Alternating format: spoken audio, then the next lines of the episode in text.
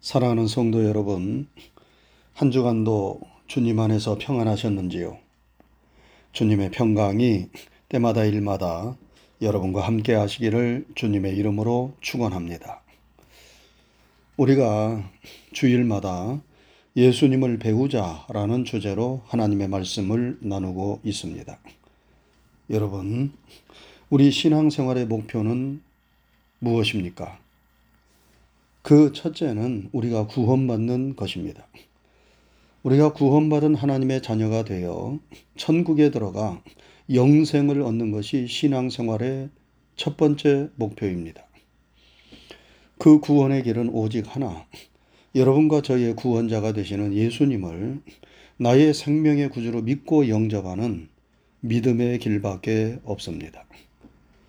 그래서 성경에 주 예수를 믿으라 그리하면 너와 네 집이 구원을 얻으리라 하였고 예수님은 나로 말미암지 않고는 아버지께로 올 자가 없느니라 말씀하셨습니다. 우리는 오직 예수님을 믿음으로만 죄 사함을 받고 하나님의 자녀가 되어 구원을 받을 수 있습니다. 그 구원을 위하여 우리가 신앙생활을 하는 것입니다. 다음으로 우리 신앙생활의 목표는 예수님을 배우고 닮아가는 것입니다. 구원받은 하나님의 자녀는 예수님의 생명이 그 안에 있는 사람입니다.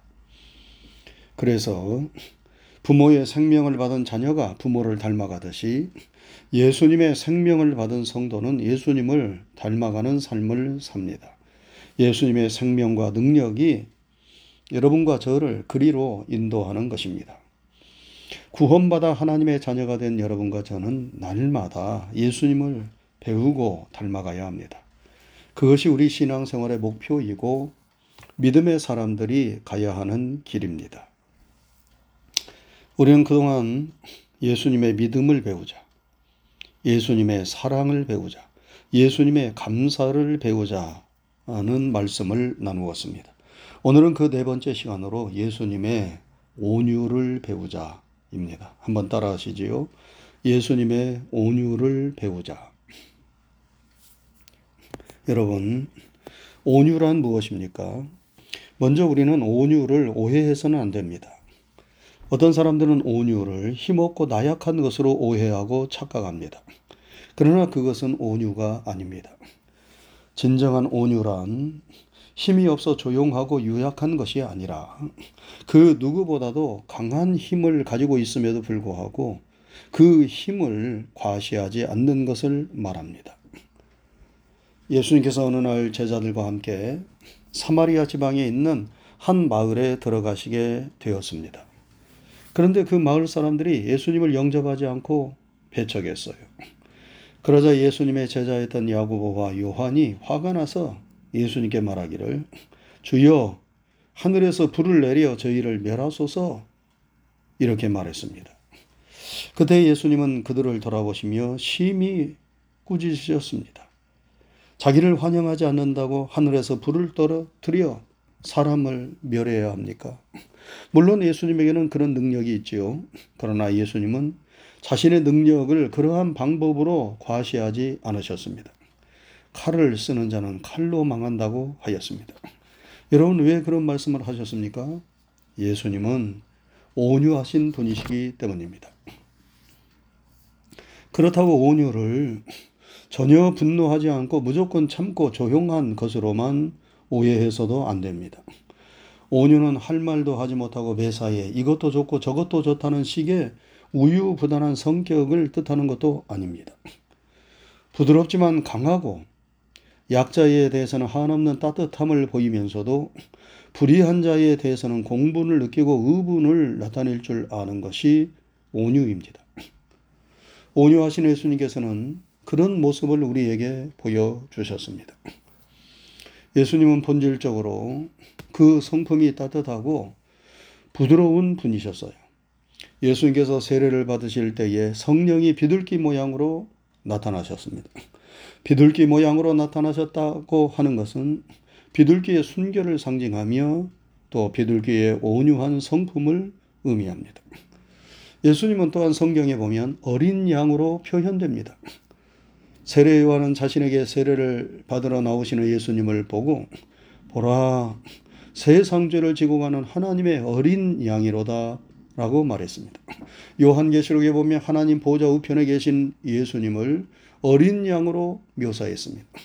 예수님을 어린 양으로 묘사한 것은 우리 죄를 사해 주시기 위하여 대속의 제물이 되신 예수님의 희생과 순결을 나타내기도 하지만 온유하고 겸손하신 예수님의 모습을 그렇게 표현했다고도 생각할 수 있습니다. 온유하신 예수님은 세상에서 병든 자, 약한 자, 귀신 들린 자, 고아와 과부, 세리와 창기와 같은 사회적 약자에 대해서 늘 따뜻한 마음으로 그들을 대하셨고 사랑하셨습니다. 자신의 죄를 깨닫고 용서를 구하는 자들에게는 한없는 사랑과 자비를 베푸셨습니다. 그래서 현장에서 가늠하다 붙잡힌 여인도 예수님은 정죄하지 않고 용서해 주셨고 십자가에 달린 한 강도가 주님의 나라가 임하실 때에 자기를 기억해 달라고 주님께 용서를 구하였을 때 오늘 내가 나와 함께 낙원에 있으리라 말씀하시며 그를 구원해 주셨습니다. 예수님은 이처럼 따뜻하고 다정다감한 분이셨지만 때로 불의한 자들에 대해서는 거침없는 분노를 쏟아내셨습니다. 그래서 성전에서 장사하고 환전하면서 하나님의 전을 강도의 소굴로 만드는 사람들을 노끈으로 채찍을 만들어 휘두르시며 그 상을 엎으셨어요. 속으로는 온갖 더럽고 추잡한 짓을 다 하면서도 예수님을 늘 비난하고 정죄하였던 바리새인들을 향해서는 이 독사의 자식들아, 이 회칠한 무덤아 하시면서 욕을 퍼 부으셨습니다. 그런데 예수님은 오늘 본문에서 나는 마음이 온유하고 겸손하다고 말씀하십니다. 여러분 이것은 무엇을 의미합니까? 온유란 불의에 침묵하고 우유부단하며 무조건 참고 조용한 것만을 의미하는 것이 아님을 보여줍니다. 온유란 기본적으로 부드럽고 따뜻하고 친절하고 용서하는 것을 의미하지만 그러나 강할 때에는 강하고 분노해야 할 때에는 분노할 줄도 아는 것이 진정한 온유임을 예수님께서 자신의 삶을 통하여 가르쳐 주고 계신 것입니다. 우리는 이러한 예수님의 온유를 배워야 하겠습니다. 그렇지만 온유는 기본적으로 부드럽고 친절하고 따뜻한 것을 의미합니다. 우리말 온유로 번역된 헬라어 원어인 프라우스라는 단어가 그런 의미를 담고 있습니다. 그러므로 온유한 사람은 기본적으로 그 말과 행동이 부드럽고 따뜻하고 친절합니다. 여러분, 부드러움은 살아있음의 증거입니다. 사람이 나이 들고 죽음이 가까우면 몸이 굳어지지요. 몸에서 유연성과 탄력성이 없어집니다. 그래서 사람이 죽으면 어떻게 되나요? 나무처럼 돌덩이처럼 아주 딱딱하고 굳어집니다. 그러나 어린 아이의 살결은 얼마나 부드럽습니까? 자꾸 만지고 싶고 볼을 비비고 싶습니다. 부드러우니까 그렇게 하고 싶은 것 아니겠어요? 우리는 우리의 몸도 부드러워지기 위하여 노력해야 하고 말도 부드럽게 하기 위하여 노력해야 하고 성품도 부드럽기 위하여 노력해야 합니다. 그리고 신앙인으로서 우리의 심령이 굳어지지 말고 부드러울 수 있도록 노력해야 합니다. 그래서 성경은 우리의 마음밭을 기경해서 부드럽게 만들라고 말씀하는 것 아니겠어요? 여러분 딱딱한 길이나 돌밭에는 씨를 뿌릴 수가 없어요. 씨를 뿌려도 뿌리를 내리지를 못하고 곡식이 제대로 자랄 수가 없습니다. 부드럽게 땅을 기경하고 씨앗을 뿌려야 수확을 기대할 수 있듯이 하나님의 말씀의 씨앗도 우리의 심령, 우리의 마음밭이 굳어 있으면 제대로 뿌리를 내리지 못합니다. 여러분, 하나님의 말씀이 꿀과 송이 꿀보다 더 단 말씀으로 우리의 심령에 받아들여지기를 원하십니까? 말씀의 생수, 말씀의 은혜가 내 심령에 적셔지기를 원하십니까? 가장 중요한 것은 우리의 심령, 우리의 마음을 부드럽게 하는 것입니다. 옥토의 심령으로 바꾸는 것입니다. 그것은 우리가 온유한 마음을 갖는 것입니다. 그래서 성경에 하나님의 말씀을 온유함으로 받으라고 말씀하는 거지요. 우리의 마음, 우리의 심령의 상태를 이 시간에 우리 모두 점검해 볼 수 있기를 바랍니다. 하나님의 말씀을 대하고 받아들이는 우리의 심령이 지금 어떠한가? 지금 부드러운가? 잘 기경된 밭과 같은가? 아니면 아주 거칠고 단단해서 말씀이 좀처럼 내 마음에 들어오지 못하고 튕겨나가고 있지는 않은가? 우리는 온유한 심령으로 하나님의 말씀을 받아야 합니다. 그래야 은혜가 임하고 심령의 생수가 흘러 넘치게 됩니다. 우리는 우리의 심령과 성품과 말과 행동이 온유할 수 있도록 기도하고 노력해야 합니다. 왜냐하면 우리 예수님께서 그러한 온유를 우리에게 본보여 주셨기 때문입니다. 그런데 성경에 보면 온유와 함께 늘 따라다니는 말이 있어요. 그것은 겸손이라는 말입니다. 여러분, 온유와 겸손은 동전의 양면과 같습니다. 이쪽에서 보면 온유이고 반대쪽에서 보면 겸손입니다. 여러분, 온유한 사람은 겸손하고 겸손한 사람은 온유합니다. 온유와 겸손은 마차의 두 바퀴와 같이 함께 가는 인간의 성품입니다. 그래서 예수님도 오늘 본문에서 나는 마음이 온유하고 겸손하다. 이렇게 말씀하셨습니다. 온유를 나타내는 히브리어 단어는 아나와라는 단어입니다. 이 아나와라는 히브리어 단어, 단어는 굽힌다, 굴복한다, 낮춘다 라는 의미를 가지고 있습니다. 다시 말해 온유란 자신을 낮추고 굽히고 굴복시키는 겸손의 의미를 포함합니다. 예수님은 언제나 하나님의 뜻에 자신을 낮추고 굴복시키셨습니다. 그래서 예수님께서 하나님의 뜻을 따라 이 세상에 오신 것 아니겠습니까? 하나님의 뜻을 따라 십자가에 달려 돌아가신 것 아니겠어요? 예수님은 자신의 생각과 주관을 분명히 가지고 계셨지만 그 생각과 뜻만을 고집한 것이 아니라 언제나 하나님의 생각과 하나님의 뜻에 자신의 생각과 뜻을 굴복시키셨습니다. 그래서 나의 원대로 마옵시고 아버지의 원대로 하옵소서 하면서 게셋만의 동산에서 기도하시고 결국은 십자가에 달려 돌아가시는 것 아니겠습니까? 이것이 예수님의 온유고 예수님의 겸손입니다. 우리가 우리 자신의 생각과 뜻을 따라 세상을 살아가지만 우리는 신앙인으로서 하나님의 생각과 뜻을 항상 물어야만 하고 그 하나님의 생각과 뜻에 우리 자신을 낮추고 굴복시키는 삶을 살아야 합니다. 이런 사람이 온유한 사람이고 이런 사람이 겸손한 사람입니다. 이런 사람이 하나님이 함께 하시는 사람이고 하나님이 함께 하시는 사람은 이 세상에 그 누구도 그 무엇도 무서워하거나 두려워하지 않는 사람이 됩니다. 가장 강하고 가장 힘이 있는 사람이 됩니다. 그래서 하나님의 뜻에 자신을 굴복시킬 줄 아는 온유하고 겸손한 사람이 여러분 이 세상에서 가장 강한 사람이고 가장 힘 있는 사람입니다.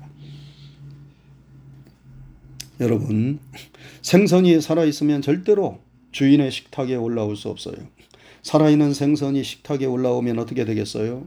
이리 튀고 저리 튀면서 그 식탁이 난장판이 되지 않겠습니까?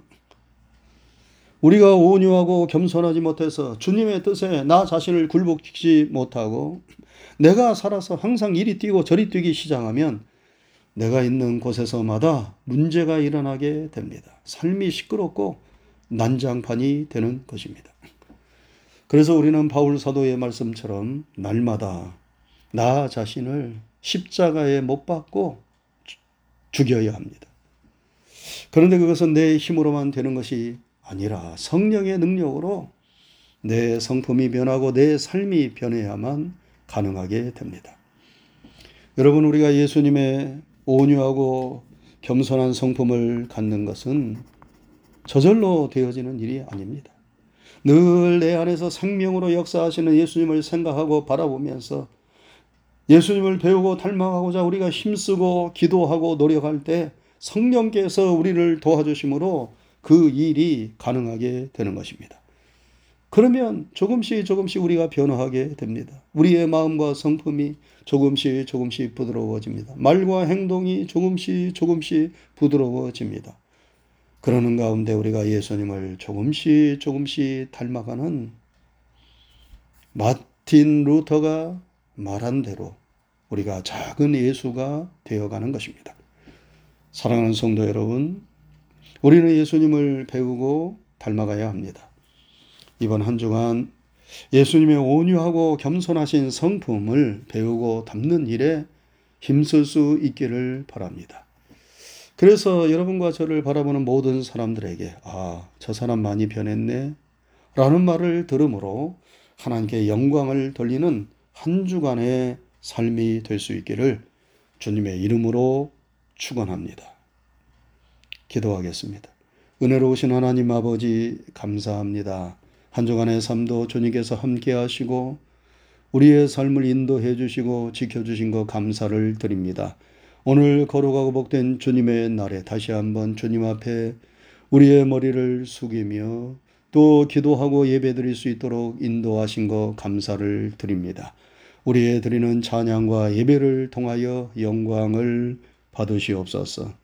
오늘 주신 하나님의 진리와 생명의 말씀을 영혼의 양식으로 마음판에 잘 새기게 하여 주시옵소서.